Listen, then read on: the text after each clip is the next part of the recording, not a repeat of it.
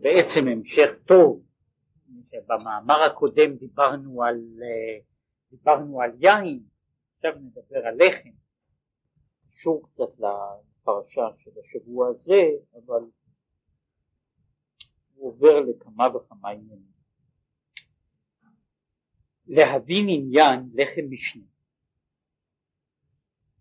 יש ויש בשבת, בשבת, בסעודות שבת, אוכלים אה, לחם משנה.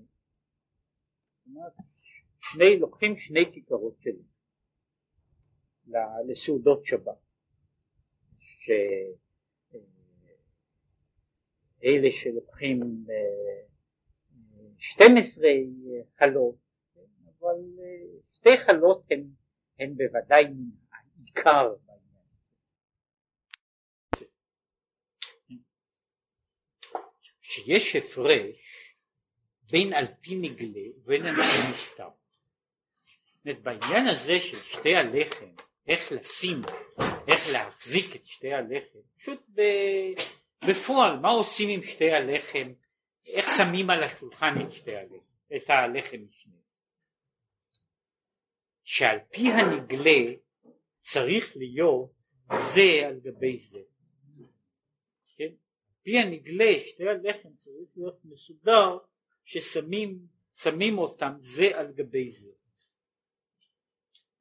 פי הנסתר צריך להיות זה בצד זה.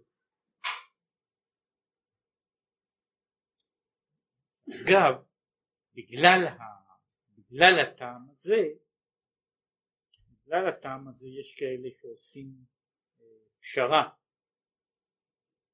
ששמים אותם, ששמים אותם, ב, זאת אומרת, זה ליד זה, אבל אחד מעל השני. זאת אומרת שהם יוצאים קצת זה בצד זה וקצת זה על גבי זה, כן, ויש, וכך נוהגים בהרבה מקומות לשים את, ה, לשים את החלות, אבל זה קשור באמת בעניין הזה שעושים, שעושים אה, סוג של פשרה בין דרך הנגלה ודרך הנסתר.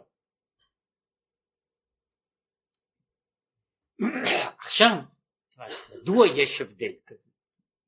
מדוע, מדוע באופן אחד עושים כך זה, זו, הייתה, זו הייתה שאלה אחת לגבי לחם משנה. עכשיו הוא עובר לכאורה לעניין אחר לגמרי, לעוד סוג של שאלה.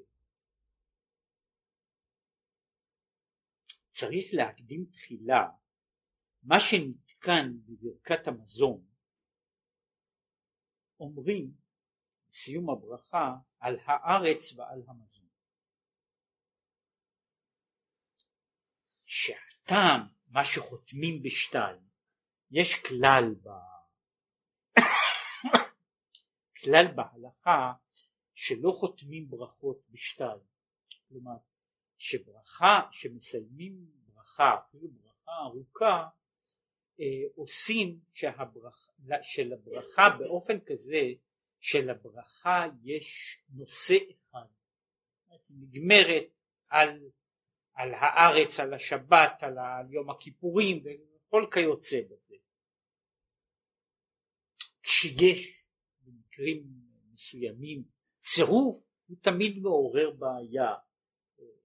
למשל בברכת, בברכת המועדים בדרך כלל מברכים כן? ישראל והזמנים. וגם שם מסבירים את זה באותו דבר. זה מה שגם פה במקרה הזה, מדוע אומרים על הארץ ועל המזון, מבואר בדברי חז"ל, ארץ דמפקא מזון, ארץ שמוציאה מזון, כלומר על הארץ ועל המזון איננו נתפס בתור שתי ברכות נבדלות, על הארץ אחד, על המזון ברכה אחרת, אלא על הארץ ועל המזון שהיא מוציאה ואותו דבר מברכים על ישראל והזמנים, ישראל שמקדשים את הזמנים.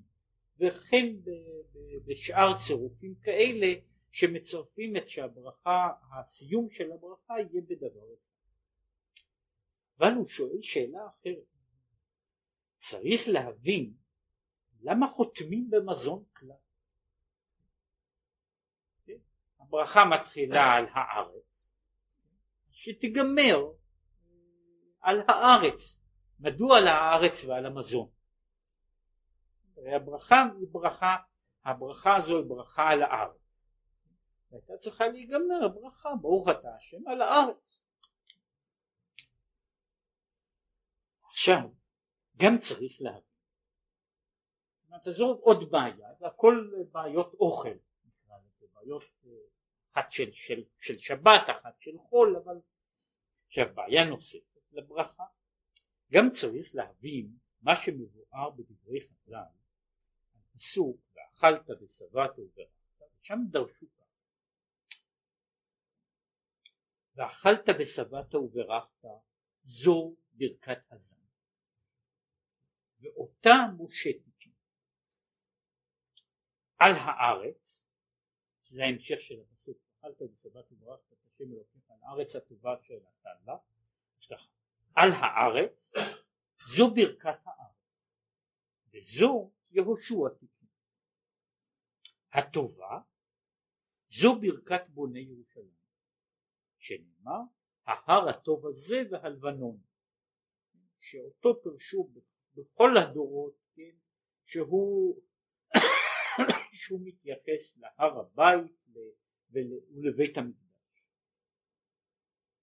עכשיו השאלה שהוא שואל שאלה כזאת ולמה בברכת הזן אין מזכירים כלל מעין שתי ברכות האחרות. בברכה הראשונה ברכת הזן לא מדברים, לא על, לא, על, לא מסיימים לא בברכת הארץ ולא בברכת ירושלים ובברכת, ובברכת הארץ מזכירים גם כן על אכילת מזון וגם מסיימים בה על הארץ ועל המזון. כן, הברכה הראשונה כאילו יוצאת, היא עומדת לעצמה, מדברת רק על הזן את הכל, כן, הברכה השנייה מדברת על הארץ ועל המזון, והיא כל הזמן כאילו מתייחסת ונבנית על גבי הברכה הראשונה. עכשיו כל זה היה אה, סדרה של, של, של שאלות שאחר כך מגיעות, מסתדרות עם, ה, אה, עם הסיום של המאמר פחות או יותר מסתדרות. אך להבין כל הנ"ל יש להקדים עניין כוונת אכילה. מהי הכוונה באכילה?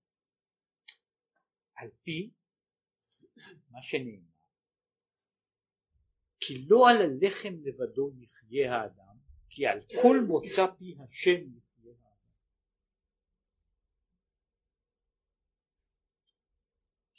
וזה זה, זה הפסוק שהוא אגב מדבר במפורש על המן. הפסוק הזה אומר שהמן ניתן שה, שבני אדם ידעו כי לא על הלחם לבדו יחיה אדם כי על כל מוצא תהיה שם. שהפירוש, זה פירוש ש, ש, שישנו כבר בשם הבעל שם, הפירוש הוא מוצא פי השם שבמאכל. ממאמר תדשי הארץ ושעשב. הוא המחיה את האדם כן הוא מפרש ככה לא על הלחם לבדו יחיה האדם. האדם איננו חי מכוחו של הלחם אלא על מוצא פי השם על דבר השם שישנו בתוך הלחם. עכשיו מהו דבר השם שישנו בתוך הלחם?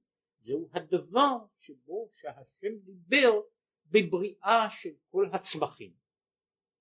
ובבריאה הזו של הצמחים שם נמצא העניין הזה של, ה, של תדשי הארץ דשא עשב ובתוך כך גם, ה, גם הלחם שאנחנו אוכלים שהוא אז אני כן אומר האדם חי בעצם לא מן הלחם אלא מזה שיש מוצא פי השם שנמצא בתוך הלחם. מזה זה מפרנס את האדם בחינת ניצוץ אלוקות שמתלבש בלחם כן מה פירושו של דבר מוצא פי זאת אומרת שיש בתוך הלחם יש ניצוץ אלוקות שהוא מתלבש בלחם בהשתלשלות ריבי רבבות מדרגות. ברור שבתוך הלחם הזה אין, אין אלוקות מתגלה, אבל יש ניצוץ אלוקי שנמצא בלחם לאחר כל השתלשלות וירידת המדרגות, יש שם ניצוץ אלוקי בתוך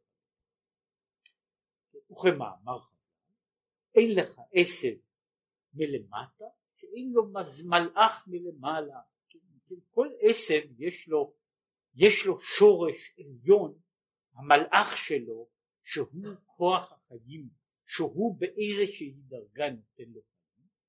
עכשיו וגבוה מעל גבוה, מעל המלאך יש מלאך עליון יותר, והלאה והלאה עד שהוא מגיע לניצוץ האלוקי. כן, זה מה שהוא דיבר על זה, שמן המאמר, הדיבור האלוקי, שיוצר, שיוצר את ה...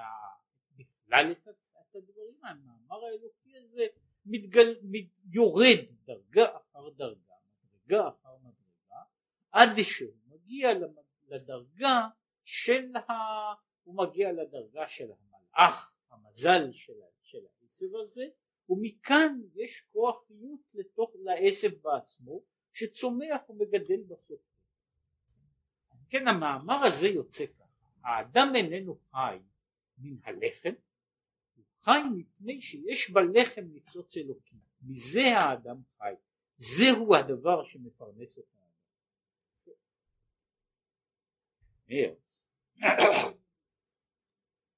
והנה להבין הלא גם האדם נשתלשל ממאמר נעשה אדם. אומר ככה, הלחם אומר ככה, האדם צריך ללחם, בתוך הלחם יש מאמר אלוקי, יש ניצוץ אלוקי. גם באדם יש ניצוץ אלוקי, גם האדם נבע מתוך המאמר של נעשה אדם בצלמנו.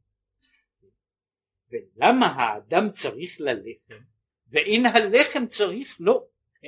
כן? מדוע האדם צריך לאכול לחם? הלחם לא צריך לאכול אדם. כן, אותה, השאלה היא אותה, היא אותה שאלה, מדוע, מדוע בכל זאת האדם איננו יכול להיות בלי הלחם? כן, אומר ניצוץ אלוקי, יש גם באדם, כן? מדוע הניצוץ שבלחם, מדוע האדם שיש לו גם כן ניצוץ אלוקי משלו, נזקק ללחם בגלל הניצוץ האלוקי. אך הנה, יותר מזה, הנה פירוש יחיה האדם, שאומר לא על הלחם לבדו, הלאה, לא קאי על נפש הבהמית לבדה. מה שהוא אומר שלא על הלחם לבדו יחיה האדם, לא מתייחס רק ודווקא לנפש הבעמית, כלומר לחיים, לחיי האדם הגשמי. כי הלא גם בהמה מקבלת חיות מן המאכל. זאת אומרת לא רק האדם חי על הלחם, כן אצלנו בוודאי בארץ שמאכילים את הפרות לחם, אז רואים שהפרות אוכלות לחם, אבל גם במקומות אחרים סוף סוף הפרה גם כן אוכלת את העשב. אלא קאי גם על נפש האלוקי זה מתייחס לא רק יחיה האדם מבחינת נפשו הבהמית אלא גם יחיה האדם בבחינת נפשו האלוקי זאת אומרת האדם כל המכלול שלו חי מן הלחם מתווסף בה אור וחיות מהמאכל. גם בנפש האלוקית נוסף משהו על ידי המאכל. כלומר המאכל איננו פועל רק על הגוף לבדו, שהאדם צריך לאוכל, כשם שכל בעל חיים צריך זקוק לאוכל, אלא שהוא מחיה גם את הנשמה, את הנפש האלוקית. כן? וזהו האדם והי הידיעה. כן? זה אומר לה לכן הוא אומר לא על הלחם לבדו יחיה האדם האדם ב, ב, בהיקף הגדול בה"א הידיעה האדם האדם המובחר שבתוך האדם דמות האדם השלמה שאלה היא, זאת אומרת, פה, נוגעת השאלה מדוע האדם נזקק ללחם? אחרי כל הדברים והאמת. מדוע האדם נזקק ללחם? הוא נזקק ללחם כמו שהוא אומר לא רק בבחינת חיות נפשו הטבעית הבהמית, אלא הוא נזקק ללחם גם בבחינת חיות נפשו האלוקית, שהוא נזקק שהלחם נותן משהו לאדם. האדם חי מן הלחם, הוא מקבל מן הלחם מבחינה זו. כדי להעמיד את הדברים האלה, יובן בהקדים תחילה שורש עניין טוב ותיקון. כדי להבין את היחס הזה בין, ה, בין הדברים צריך להבין את היחס בין uh, בכלל עולם התוהו ועולם התיקון שהוא אחר כך מסביר לנו את, את ההתייחסות הזו בין, ה, בין הלחם והאדם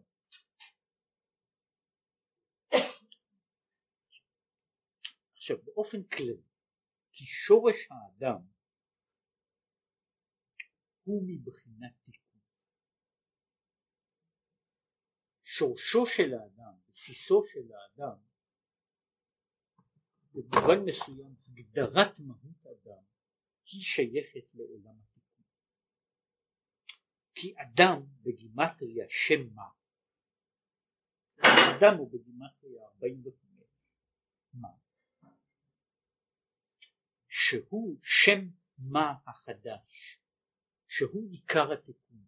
יש בקבלה מדובר על זה שיש שם מה שהוא צירוף הצירוף שכותבים את שם הוויה במילוי אלפים, שכותבים ה' ה' א', ו' א' ו', ה' א', שזה יוצא בגימטריה 45, זהו שם מה, השם הזה שמספרו 45 הוא השורש של עולם התיקון.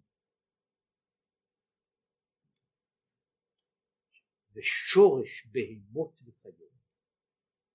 ושאר דברים שבמציאות שלנו הם מבחינת תוהו שקדם לתיקון. האדם הוא מבחינה זו מהות אדם. מהותו הבסיסית של אדם היא עולם התיקון.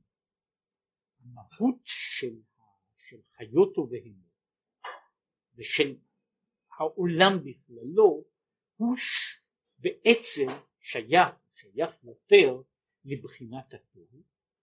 כמו שאומרים, וכמו שעוד ידבר ויבאר הלאה בכמה אופנים, התוהו קדם לתוהו.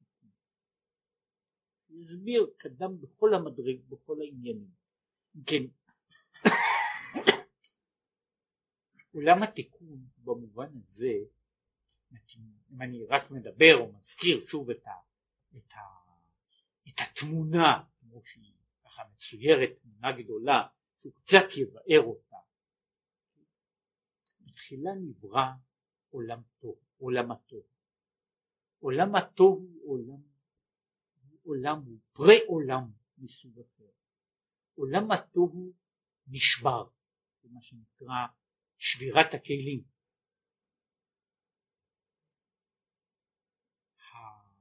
הרסיסים של הכלים השבורים הם פזורים על כל המציאות שלנו. אחריהם נברא עולם התיקון. ועולם התיקון הוא העולם שנבנה כאילו שהוא מכיל בתוכו בצורה כזו או אחרת הוא משתמש בחומרים ברסיסים של העולם הקודם לבנות מבנים חדשים.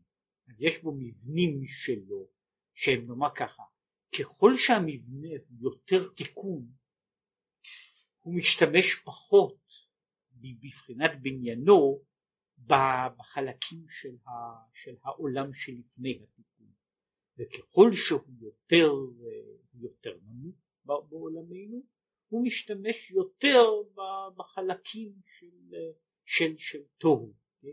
אלא שהחלקים הללו מורכבים מחדש מורכבים בצורה, בצורה אחרת ובצורה באמת הדימוי שבפירוש נמצא כאן הוא כמו שיש בהרבה מאוד מקומות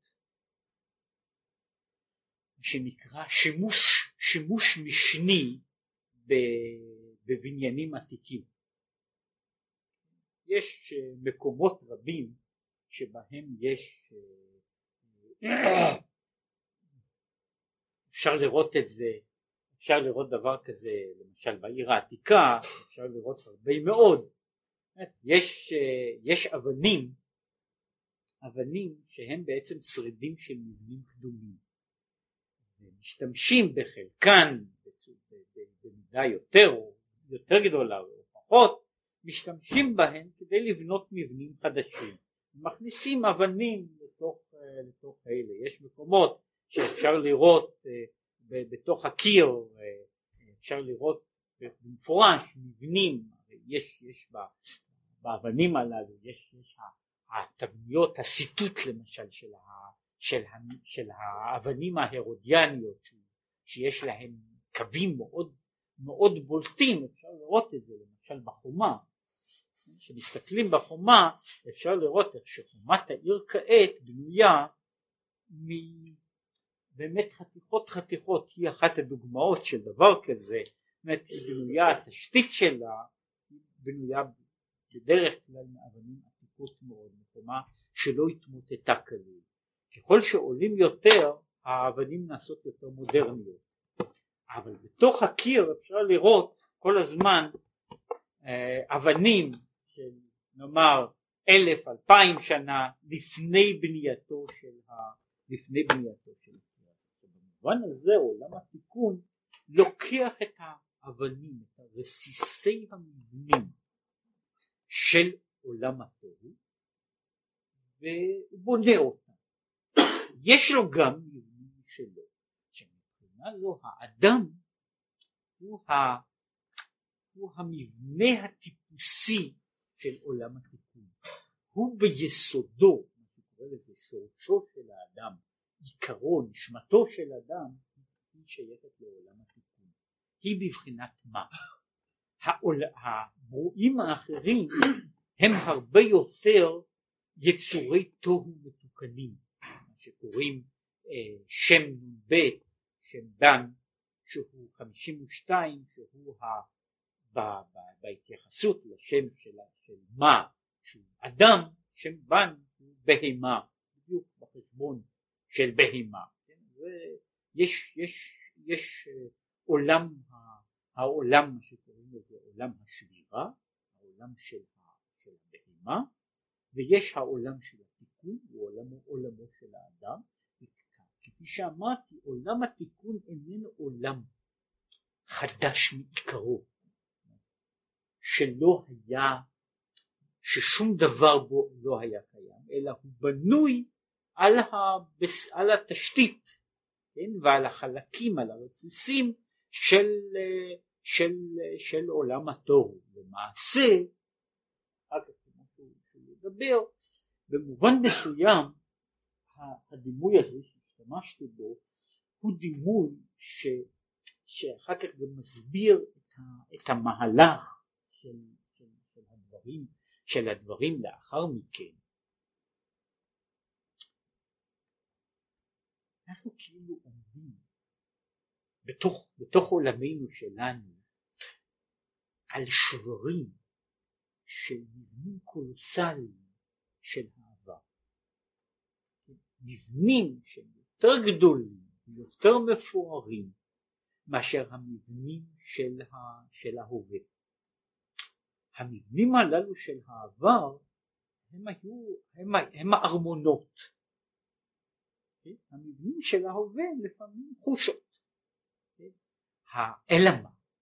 המבנים הללו של העבר הם כולם שבורים, הם נשברו, הם התמוטטו, נשארו מהם פה ושם רק יסודות. והמבנה, המבנים הגדולים, כאמור, שאנחנו כעת בונים, אנחנו משתמשים בחלקים של, ה, של אלה. במובן מסוים תפקידנו, מטרתנו, היא לעשות פעולה ידועה לא רק של שימוש חוזר. אנחנו למעשה את חומר הגלם היקר המובחר שלנו אנחנו לוקחים מן, החורבות. מה אנחנו נעשה עם החומר הזה ולאן אנחנו צריכים להוביל אותו. זה שורש הדבר. עכשיו שוב, בפנימה מזה, אל, אל יותר מזה, אל העניין. שורש הדבר, כי הנה ידוע שבחינת תוהו, עולם התוהו מבוסס, היה, הוא בחינת נקודות זו תחת זו בלי התקללות. בעולם התוהו, ההוויות של עולם התוהו הן הוויות נקודתיות, ציטרליסטיות, ואני חושב שאפשר להגיד פה בעניין הזה אגוצנטריות. ההוויות של התוהו הן הוויות, הוויות שעומדות, הן מרוכזות ומורכזות בתוך עצמן בנקודה אחת, והן עומדות, הסדר שלהן למשל בסדר הספירות, כן, מחוכמה עד מלכות, הוא סדר, הוא סדר של, של היררכיה פשוטה, אחת מתחת לשנייה, אחת, בדיוק אחת מתחת לשנייה, בלי, בלי שום קונפיגורציה, בלי שום מבנה. שכל אחת בלי התקללות, שכל אחת ואחת הוא מהות בפני עצמו. עולם התוהו הוא בנוי על מהויות, על מהויות שהן במובן מסוים מהויות נקיות, אבל המהויות הללו באשר הן כאלה, הם, כל אחת מהן דבר בפני עצמו. דבר בפני עצמו וכפי שהוא יסביר גם התמוטטותם בנויה מזה שאין מהות אחת יכולה לשאת את השנייה. שכל אחת מוגדרת בתוך, בתוך הווייתה העצמית, מוגדרת בתוכה, איננה נותנת שום אפשרות, זאת אומרת היא, מה שאמרתי, היא אגוצנטרית, היא, היא בנויה על, על הדבר הזה. אם יש חסד אז הוא לא יכול להבין ולהשיג לסבול ולקבל שום דבר שאיננו כזה. לכן בשאר המידות, את כל אחת מהן במובן מסוים נמצאת בצורה הנקייה ביותר, בצורה התקיפה החזקה ביותר, אבל אין לה שום אפשרות לא להבין ולא להתייחס לאחר, וזהו חלק מהסיבה שעולם כזה איננו יכול להתקיים. הוא איננו יכול להתקיים מפני שכל המרכיבים שלו, כל המרכיבים שלו הם מרכיבים פרודים, אין להם, אין להם התייחסות והם אינם יכולים ליצור התייחסות זה עם זה, אלא כל אחד הוא עומד, עומד בפני עצמו והוא שומר על העצמאות. עכשיו הוא מאיר וזה קשור לעניין הזה. ומזה נעשה ונמשך וריבוי השתלשלות מעילה לעילה הלאה והלאה והלאה עד שנתהוו דברים גשמיים. סוף סוף כשאנחנו מדברים על עולם התוהו אנחנו מדברים על מהויות רוחניות. שהמהויות הרוחניות הללו שרסיסי התוהו נמצאים בתוך העולם הם יוצרים מעין התבנית הזו והם יוצרים תהו דברים גשמיים כמו בהמות וחיים שאנו רואים בחוש שכל מין ומין יש לו טבע בפני עצמו. אז שם אנחנו עומדים על העניין הזה היצור הזה המין הזה הוא מוגדר בתכונות מסוימות בטבע מסוים לעצמו ובטבע שביסודו ביסודו ככל שהוא יותר יותר נטורלי יותר כזה שהוא שומר בדיוק על התבניות שלו, גם מבחינה חיצונית וגם, וגם מבחינה פנימית. הוא פועל בתוך מסגרת כזו וכזו, באופי כזה, בתבנית מסוימת. זו הגדרה שלו. אגב, דרך כלל, יש לזה פה ושם, פה ושם יוצאים מן הכלל, שגם הם היו צריכים בדיקה, אבל סוף אני לא, לא מתעסקת בזואולוגיה.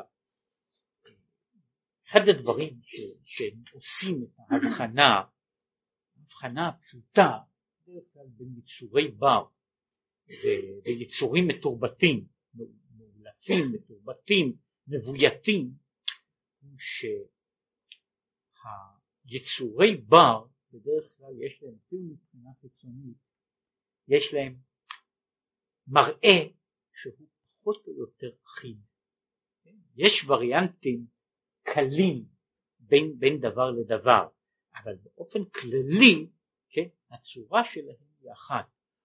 הזברות, אה, נאמר ככה, הזברה שקוראים לה הזברה של גרבי, שהיא סוג מסוים של זברה, היא לא רק בנויה בגודל מסוים, אלא הפסים שלה הם פסים מסוג אחד, כן? היא לא דואגת, נאמר הזברה הזו שבמקרה זברה א' רוצה להרחיב שם את ה, איזה פס, פס בזנב, כן? לעשות אותו שני סנטימטר יותר, חי, יותר רחב, עכשיו זה בהתאם לאופנה, כן? ומבחינה זו יצורים, יצורים מבויתים הם בולטים בזה, כן? בשינוי של צבעים, כן? וזה אגב אחד האופנים שבהם מנסים לבדוק אם, אם יש לנו עסק עם, עם ייצור, באמת פליט או קבוצה של פליטי תרבות או עם, עם, עם זן, עם זן מקורי זה בעיקר באחידות של הצורה.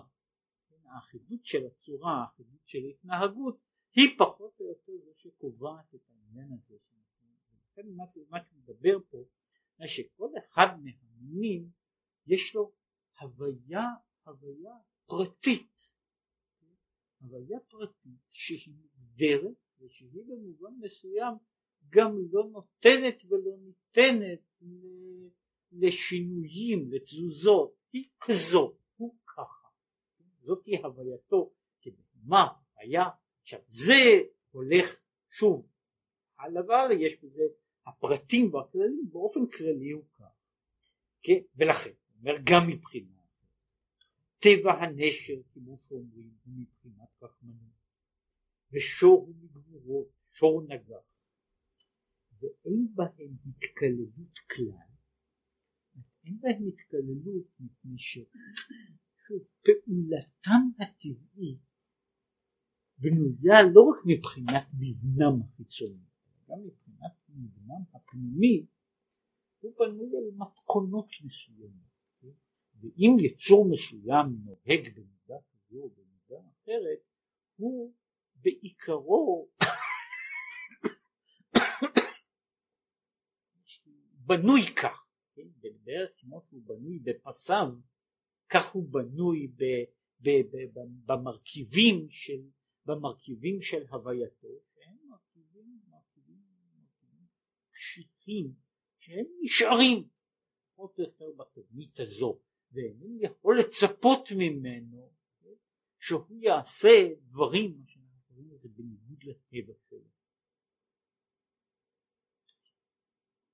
והטעם כי ראשית מציאותם הוא מבחינת התוהו שאין בהם התקללות וכל מידה שבתוהו היא מהות בפני עצמה מידה שבתוהו חסד שבתוהו הוא חסד אבל רק חסד שאין בו שום דבר אחר אין בו שום התקללות ושום התייחסות לדבר אחר.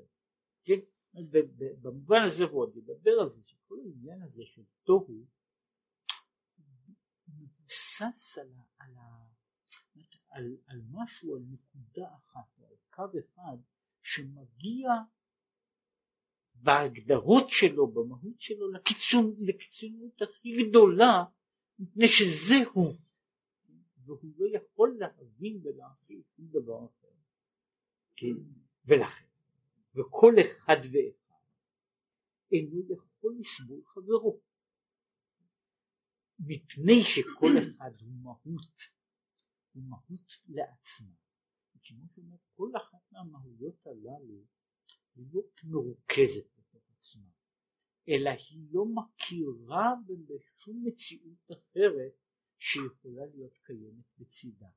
כלומר העניין הזה של תפיסה, תפיסה שכל המציאות צריכה להיות בצבע אחד, לא משנה אם זה צבע ורוד או צבע ירוק, אבל לא יכול להיות דבר אחר, הכל צריך להיות באותו אופן, באותה דרך, ואינני יכול לקבל בכלל מהות של מהות אחרת, משום שהיא עומדת בניגוד לכל, כל ההוויה הזו היא עומדת רק על נקודה אחת. היא מוגדרת בהגדרה אחת, והיא ביסודה לא מסוגלת להכיר באיזושהי הוויה אחרת. כמו שכתוב, כמו שאומרים שהרמז, הסיפור הרמז לעניין של, של עולם התוהו הוא מה שמופיע בסוף פרשת וישלח בעניין של יש שם רשימה, אלה המלכים אשר מלכו בארץ אדום לפני מלוך מלך לבני ישראל. אז יש מה שהוא קורא לזה מלכי קדם. יש שם רשימה של המלכים שמלכו, מלכו, ושם כתוב כל הזמן, הסדר הוא וימות זה וזה, וימלוך תחתיו זה וזה, וימות וימלוך, שום דבר אחר, וימות וימלוך, מדוע? היינו שלא היה באפשרי להתהוות ספירה אחרת רק בהיעדר וביטול ספירה הקודמת לה. לא יכול לבוא, כשיש חסד, הוא לא יכול להכיל שום דבר מבחינת הגבורה. וכדי שתבוא המידה הבאה, המידה הקודמת צריכה למות. היא צריכה למות, היא צריכה להתבטל. ואז יכול לבוא דבר אחר. אומרת, יש פה התפיסה של, לא רק או-או, כן? זו תפיסה של, של עולם, תפיסה ב, ש, שהיא כוללת משום שהספירה והמידה היא, היא חד גונית כן? והיא מושלמת בה בצבע שלה, באופי שלה, היא לא יכולה להכיר בשום מציאות אחרת. והיא לא יכולה, אי אפשר בשום אופן לבנות מציאות מורכבת. ולכן המציאות, כשיש מציאות אחת, היא מתפשטת על כל העולם כולו. כדי שתיווצר מציאות אחרת, הראשונה צריכה להיהרס, צריכה למות. אחרי שהיא מתה, אז רק אז ורק אז יכולה לבוא מציאות אחרת. לכן אומר עולם הטוב הוא עולם של נקודות. ועכשיו מדוע הוא מדבר על זה שהוא עולם של, של, של נקודות, של... מפני ש... כשאנחנו מדברים על, על מהות, מהות מורכבת, על שטח, שטח מורכב מכמות מסוימת של נקודות כדי שיהיו שלוש נקודות יחד, הן צריכות להסכים לחיות ביחד. כדי שתיווצר איזושהי צורה, איזושהי תבנית, הנקודות צריכות כאילו לוותר על ההוויה שלהן. לעומת זאת נקודה היא בעצם ההגדרה של הוויה אחידה, יחידה, שאין בה, שאין בה חלקים. היא רק דבר אחד. ומהצד הזה כל אחת מהספירות התוהו היא נקודה, היא נקודה מבודדת לעצמה, אין לה מרחב? משום שבעצם מהותה כל, כל כולה מרוכז בנקודה אחת? אני לא יכול לומר שיש לה צדדים, שיש לה, שיש לה אופנים אחרים, ולכן כל פגישה שלה עם נקודה אחרת היא התפוצצות. זה, יש לנו מעין, כמובן לא בדיוק, יש לנו הוויות שאינן הוויות תיקון, יש לנו הוויות כאלה בתוך העולם הסובטומי. יש לנו סוג של הוויות שהן כמעט הוויות נקודתיות, הוויות שבנויות ממהות אחת בלבד, כן? וההוויות האלה יכולות להתקיים רק משום שבמובן מסוים זה קשור גם, שוב זה, זה, זה קשור לבעיה של, נאמר ככה, המבנים התיאורטיים של דירה כן, הם בעצם מעמידים מבנים של, של, של חלל רב-ממדי כדי לשכן, לשכן את כל החלקיקים התת-אטומיים, אבל בתמצית, בתמצית כל אחד הוא לעצמו, ואם אני אנסה להפגיש אותם, להפגיש אותם ביחד, אז נוצר הדבר, אז משהו מתפוצץ, כן? מדוע מפני שהם אינם, אני לא יכול לארוז יחד, בכפיפה אחת, נקרא לזה בתוך מרחב מחיה אחד, אלקטרון ופוזיטרון, ולחכות שהם יחיו בשלום. כן? משום שבעצם המהות אין, אין נקרא לזה, בנקודות אין התקללות. המבנה הזה שבכל זאת כולל דברים שונים, שהוא יוצר, שבונה מרחבים, שטחים, מרחבים, מה שקוראים אחר כך נראה אותם על דרך, ה, על דרך הקבלה, הוא קורא לזה פרצופים, הוא מרחב של עולם התיקון, שבו הדברים יש להם, יש להם מבנים והתייחסויות אחרות, אבל תחילה בנקודה שלנו, בתוהו יש רק נקודות, והנקודות הללו כשהן נפגשות אין להם שום, שום אפשרות להתקיים יחד, אלא אחת מהן חייבת להסתלק כדי שהשנייה תוכל, שתוכל לבוא במקומה. הן אינן יכולות להיות באותו, נקרא לזה, באותו מקום, באותו מרחב ביחד, משום שכל אחת היא הוויה נבדלת נקודתית לעצמה. והכל מצד הרגשת גוף של מהותו של כל אחד ואחד. ומצד תוקף הרגשת עצמותו לא היה יכול לסבול חברו שהוא את מהותו. כשהמהות היא בתכלית השלמות וההוויה והחוויה היחידה היא חוויית עצמו עם כל השלמות שלה אז המהות הזו לא יכולה לסבול מהות מתנגדת כמו חסד וגבורה שהם הפכים. לא היה בהם התקללות ולכן היה בהם שבירה. כשהחסד והגבורה נפגשים ביחד הם אינם יכולים כשהם נמצאים מבחינה של נקודות שאני, ואני מנסה כאילו להעמיד אותם ביחד אף אחד מהם הם אינם יכולים להיות ביחד במרחב אחד ואז המרחב הזה מתפוצץ. זה מה שהוא אומר ששבירת הכלים באה אחרי התוהו היא ההתפוצצות של, של ספירות התוהו בתוך המפגש ההדדי שיש ביניהם ואז זה נשאר כאילו עולם רצוף רסיסי תוהו. שווה לכם. עד שבריבוי ריבוי ההשתלשלות. בעילה אחר עילה. נתהוו מהם דברים גשמיים כמו דומם, צומח, חי, מדבר, מאז מן השברים הללו שוב בירידת מדרגות מן השברים הללו, מן הרסיסים הללו נוצרים הדברים הגשמיים. עכשיו הדברים הגשמיים בעולם שלנו אינם תוהו גמור משום שתוהו גמור בעולם שלנו זה, זה, זה סוג של דבר ש, שיש פה ושם הוויה של תוהו בתוך, בתוך העולם שלנו. כן? יש אדם של תוהו בתוך העולם שלנו. הוא במהותו, במהותו הוא הרסני לא רק, לא מפני שהוא בהכרח רע, אלא משום שהוא לא יכול לשאת שום מהות אחרת.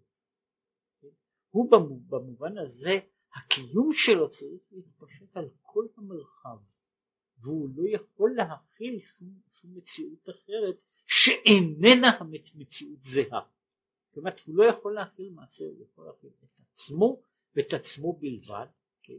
זה אותו דבר, זה לא משנה אם הוא עושה את זה באופן גופני או באופן אידאי, שהוא בנוי על, על אידאה נקודתית שאין לה שום אפשרות לשום, לשום דבר אחר.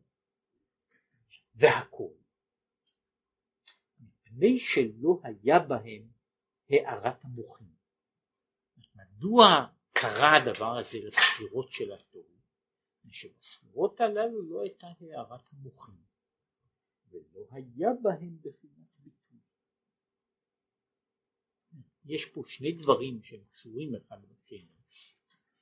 הארת המוחים בצד מסוים והוא אחר כך אומר מדבר על זה במקומות אחרים, גם בתוך האדם, בתוך נפשו של האדם, הרגש האנושי, הרגש האנושי הוא הרבה יותר בחינת תוהו.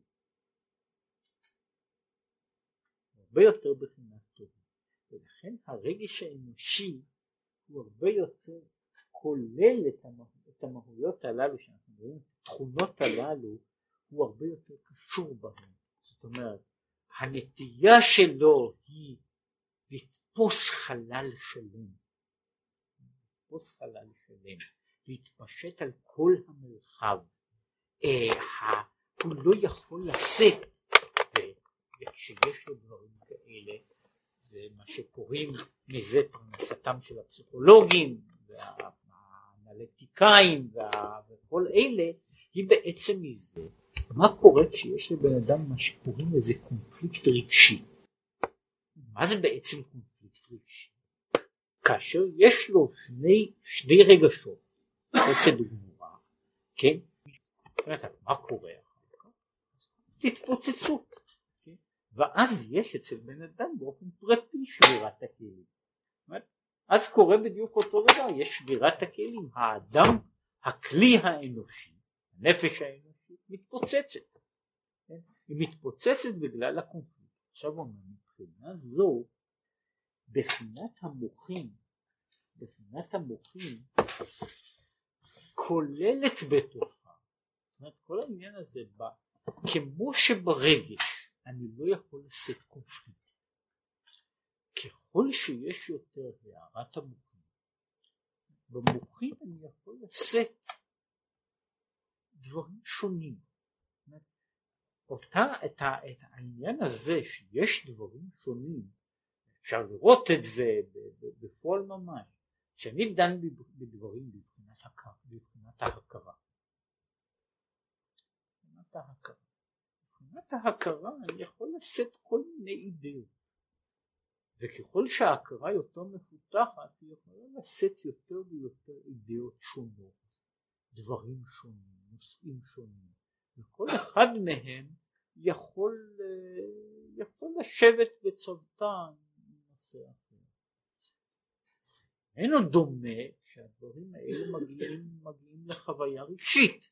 זאת אומרת אני יכול, אה, וזה ידוע, ש... כשמעמידים בפני אדם בעיה אינטלקטואלית, אפילו בעיה מסובכת, אנשים פותרים אותה באופן אינטלקטואלי. אוקיי? נאמר ככה, לפסיכולוג קל לפתור את הבעיות של המטופל.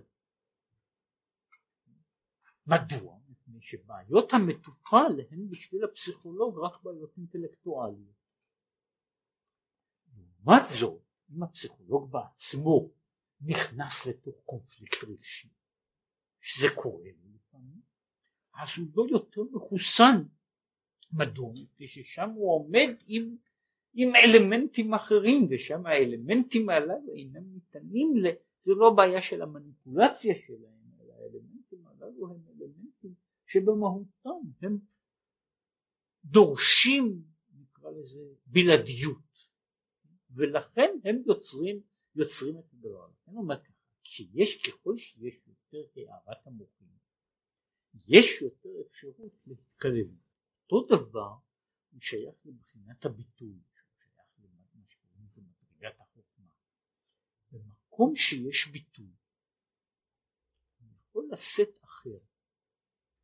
כשאין ביטול, האחר והאחרות הם בלתי נסבלים בתכלית, בעצם. מהצד הזה הוא במקום אחר, פה הוא לא, הוא לא, הוא לא נכנס לתוך העניין הזה בהרחבה, אבל הוא אומר את זה, שהוא אומר, הוא אומר גם לגבי, לגבי אדם, הוא אומר, העובדה ש, ש, ש, שילד קטן הרבה יותר נתון להתפרצויות, התפרצויות רגשיות, בכעס, במחייה, אחת, אחת אחרי השנייה, כן? אבל שהוא נתון לזה הוא חלק משום שאין אצלו הארת המוחים ואין אצלו נקודת הביטוי. אם הוא זוכה אז הוא מקבל חלק מהארת המוחים כשהוא גדל, הוא מקבל איזה נקודה של ביטוי ואז הוא יכול להתחיל לשאת, הבעיה כמו שמתארים אותה, ככל שמישהו יותר קטן, זה נכון גם לגבי, לגבי כל דבר שאנחנו קוראים לו הגדרה של הפרימיטיבי, ככל שהוא יותר כזה הוא פחות מקבל את ההנחה שיש לו מעצורים. הוא אינסופי, עכשיו אני רוצה את זה. עכשיו השאלה שיש נימוקים, שיקולים, אפשרות לבטל את רצונו היא לא קיימת. עכשיו זה תלוי בעצם המבנה, שהוא מה שקוראים לזה הוא מבנה של תוהו, כן? ומהבחינה הזו אם להזכיר את מה שהיה במאמר הקודם על העניין הזה של עיר פרא אדם ייוולד. אדם נולד בעצם כמו חמור קטן והוא דורש בעיקרו סוג מסוים של, של, של אילוף של כל הדברים הללו שנובע מהכנסה של כוחות ההכרה וכוחות השכל אל תוך ההוויה, אל תוך ההוויה האמוציונלית. ואם שאם לא, מה שקוראים לזה, שוב, להשתמש בז'רגון, מצטער, כן, מה שקוראים אישיות אינפנטילית, שהיא לא קשורה, אם באישיות אינפנטילית אישיות כזו שאיננה קשורה בהיעדר מוחים, אלא בזה שהמוחים לא משפיעים על המידות. כזו אישיות שיוצרת או הרס חברתי או הרס עצמי או שניהם ביחד מאותה בחינה שיוצרת בדיוק אותו עניין שהוא תיאר פה לגבי המהות המהות והיסוד של עולם התוהו עולם התוהו כעולם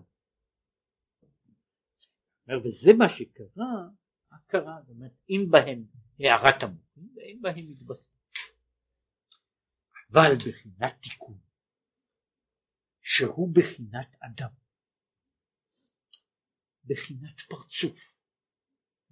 הנקודה נעשית פרצוף. עכשיו פרצוף פירושו של דבר, פרצוף אפילו פרצוף אחד, הוא במהותו מוגדר כהוויה מורכבת. ההבדל בין מה שקוראים לזה, שקורא לזה, מה ההבדל בין צורה לנקודה? צורה היא הצורה הכי פשוטה, הכי פרימיטיבית, היא צורה שבהכרח כוללת כמה. כמה נקודות בצירוף. וזה מה שאנחנו קוראים פרצוף, אנחנו רואים שבתוך בתוך עולם התיקון הספירות אינן מופיעות בתור נקודות אלא בתור פרצופים, כלומר בתור הוויות, הוויות מכלילות. בתוך כל ספירה נמצאות כל שאר הספירות. ואז יש צדדים. יש, יש הגבורה שבחסד והחסד שבגבורה, שזה קודם כל יוצר את, ה, את הדקויות שבתוך בתוך ההוויה. ההוויה איננה יותר יחידאית. עכשיו זה משהו, זה בחינת הערת שם מה החדש. במילוי א', שהסימן המפתח שלו, כמו שהזכרתי, ששם מה הוא המילוי של האלף, עכשיו מה עושים האלף? מה זה א'? א' הוא י' לעילה, י' לטאטה, ו' באמצעיתה. איך בנויה א'? א' בנויה מיוד אחת למעלה, יוד אחת למטה, וו' שמחברת אותה. עכשיו אומר ו' באמצעיתה, המחבר אותם להיות בהם בחינת התפללות. כן, אומר לך, א' במהותו, אגב, אם מישהו, זה רק לדוגמה בעלמא, וזה רק, כלומר תיקחו את זה כבדיחה בעלמא, אם מישהו היה, היה לוקח, היה בונה תבנית סכמטית של א', היה עושה בה שינויים לא כל כך גדולים, היה רואה שהתבנית של א' היא כמעט אותה תבנית שמופיעה במיסטיקה הסינית בתוך, בתוך הציור של הים והים. היא בנויה ממש על אותם, על אותם קווי היסוד, זאת אומרת היא בנויה על, על מה שקוראים לזה באופן סכמטי, מה שהוא אומר פה, יש פה, יש פה י' אחת שהולכת לכיוון אחד, י' שנייה שהולכת לכיוון שני, ועוד א' ועוד ו' שהוא יוצר את, ה, את ההתייחסות ואת, ה, ואת החיבור של שני היודים האלה הנוגדים. זוהי התמצית ההגדרה של עולם התיקון. עולם התיקון הוא העולם הזה ש, שנבנה מן מן ההצטרפות הזאת של, של הדברים, הוא מחבר אותם להיות בהם בפינת. אומר ועיקר בחינת ההתפללות מצד בחינת הביטוי. איך יכולה לבוא התפללות? איך אפשר להגיד? נובע מצד הביטוי, וביטול הוא היינו בחינת חלישת הגוף של הרגשת עצמותו.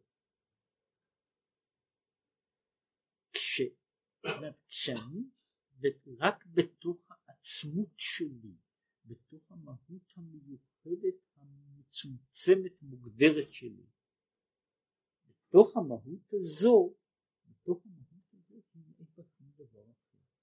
כדי שתהיה אפשרות של, של התחברות, המהות הזו חייבת לוותר על העניין הזה, על הבלעדיות של עצמותה, על העניין הזה שאני ואפסי כן, של, של שום דבר אחר.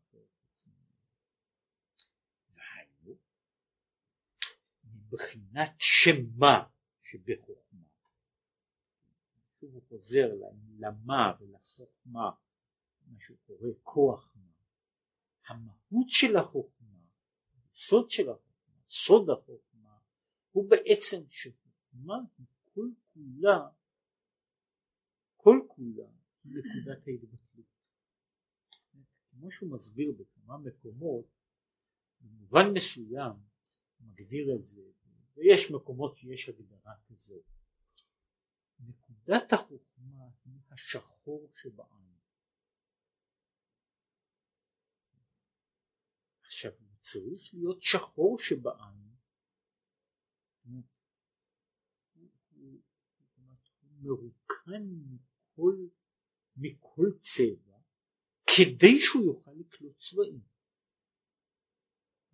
ולכן הוא צריך להיות שחור לכן הוא בעצם מדוע? מפני שכל הקליטה והמקסימום של כל הקליטה זה נכון בכל, בכל מיני דברים גם לגבי דברים אחרים המקסימום של הקליטה הוא בנוי על הדבר שאין לו שום דבר משלו, שהוא מסוגל להיות, להיות כלי. עכשיו הכוחה של החוכמה בעצם הוא היסוד הראשון של לקלוט, לקלוט דברים. הכוח הזה זהו כוח החוכמה, שבעצם זוהי נקודת הביטול, לכן הוא מגדיר את זה שחוכמה היא נקודת הביטול, כל מה שמדובר על העניין הזה, על הצירוף שבין חוכמה וענווה,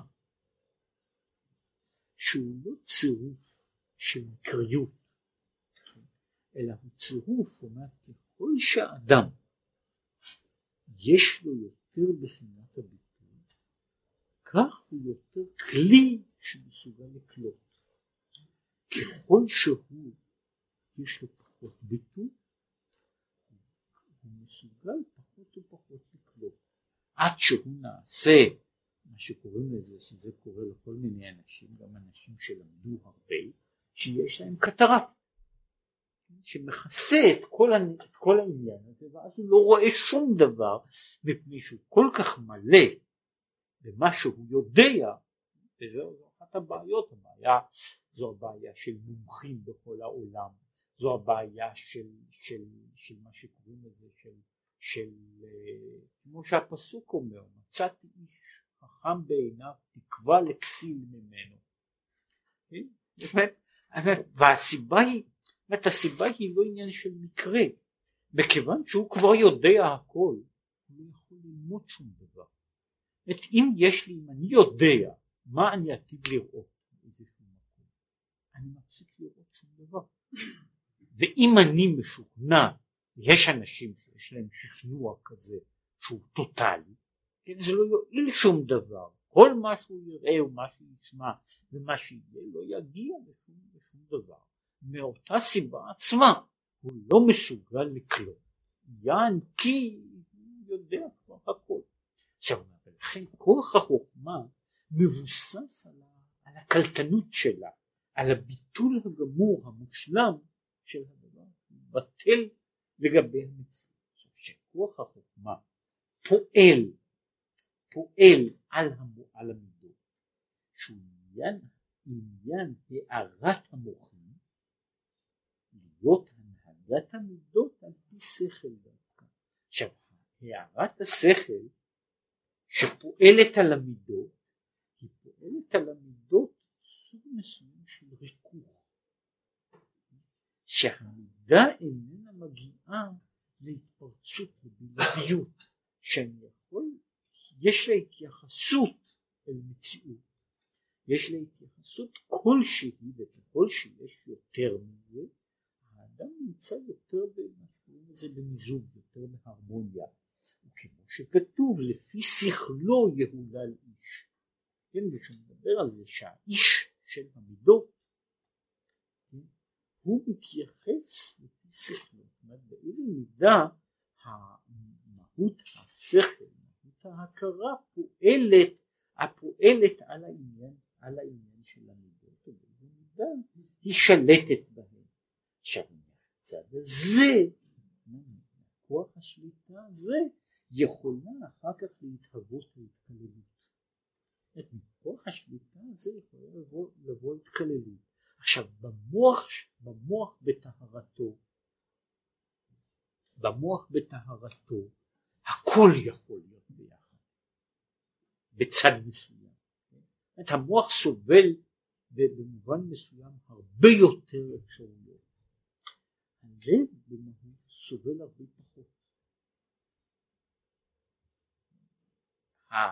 הוא, הוא יכול להכיל במובן מסוים הייתי אומר כללי, המוח יכול להכיל כמה מסרים, משום שבמהותו שום דבר איננו חייב להיות בלעדי. הלב יכול להכיל מסר אחד. להכיל מסר אחד. ומהצד הזה הוא, הוא עומד על דבר אחד. ככל שהמוח שליט על הלב מבחינה זו, ככל שיש לפי שכלו יותר, יש אפשרות של התקללות המידות, יש אפשרות שהמידה, שהתכונה, התכונה של ההתפרצות הרגשית תעמוד באיזשהו מרחב. היא תעמוד במרחב, היא תעמוד לגבי דברים השייכים לה, והיא לא תעמוד לגבי דברים שאינם שייכים.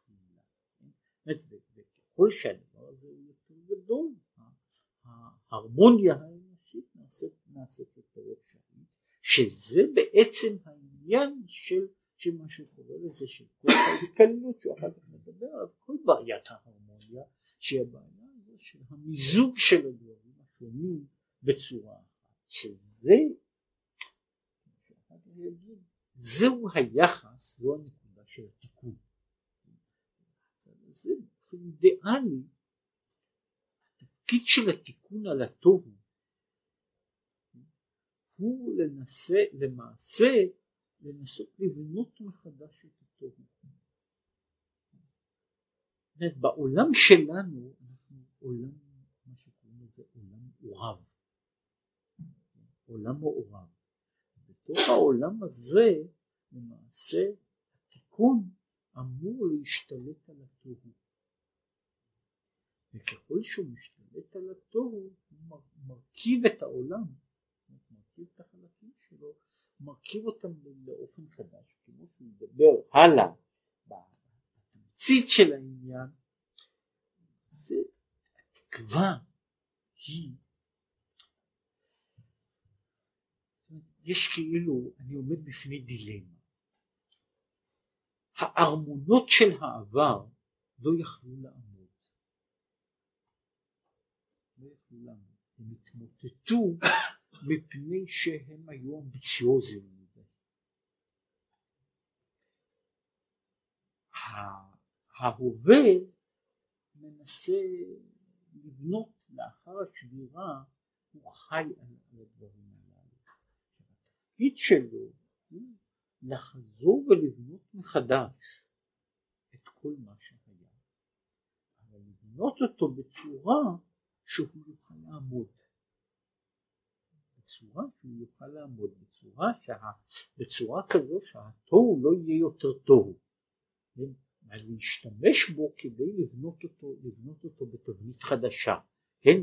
הוא דורש אה, תוהו בנוי, בעצם ההגדרה השלימה של, של תוהו זה מה שקוראים מונומניה. שיגעון לדבר אחד. השיגעון הזה לדבר אחד כשלעצמו היסוד של התמוטטות. היסוד של התמוטטות. מבחינה זה מה שהתיקון יכול לעשות זה לנסות לבנות שילובים. לבנות שילובים. נתאר לעצמנו שיש דבר אחד, מבנה, שיש לו רק תשוקה אחת, הוא רוצה לעלות, לעלות לגובה? והוא מתמוטט בגלל זה. כדי שהוא יתקיים הוא צריך להיות משולב עם מבנים אחרים. עכשיו התוהו בעצמו לא יכול לעשות את זה. הוא לא יכול לעשות את זה שזה בניגוד למהותו. עולם התיקון מנסה לעשות להשתמש בכל הדברים האלה כדי לבנות אותם מחדש. כדי לבנות אותם מחדש בתבנית חדשה שבה כל אלה יוכלו להגיע לידי מיזוג. וזה מה שהוא מדבר קצת על, ה, על הבעיה הזו התחלנו לדבר משהו על העניין הזה של, של התוהו והתיקון. יהיה לנו עוד ללכת עד שנגיע לשתי הלחם חזרה.